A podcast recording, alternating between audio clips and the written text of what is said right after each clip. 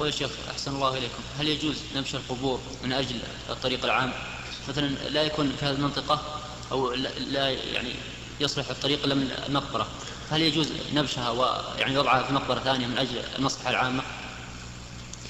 إيه، نبش القبور عند الضرورة إلى الطريق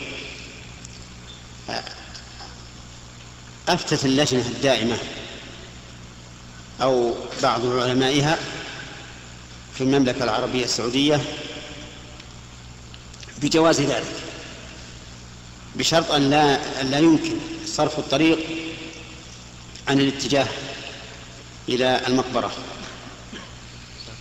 فتنبش القبور وتؤخذ العظام وتوضع في مقبرة.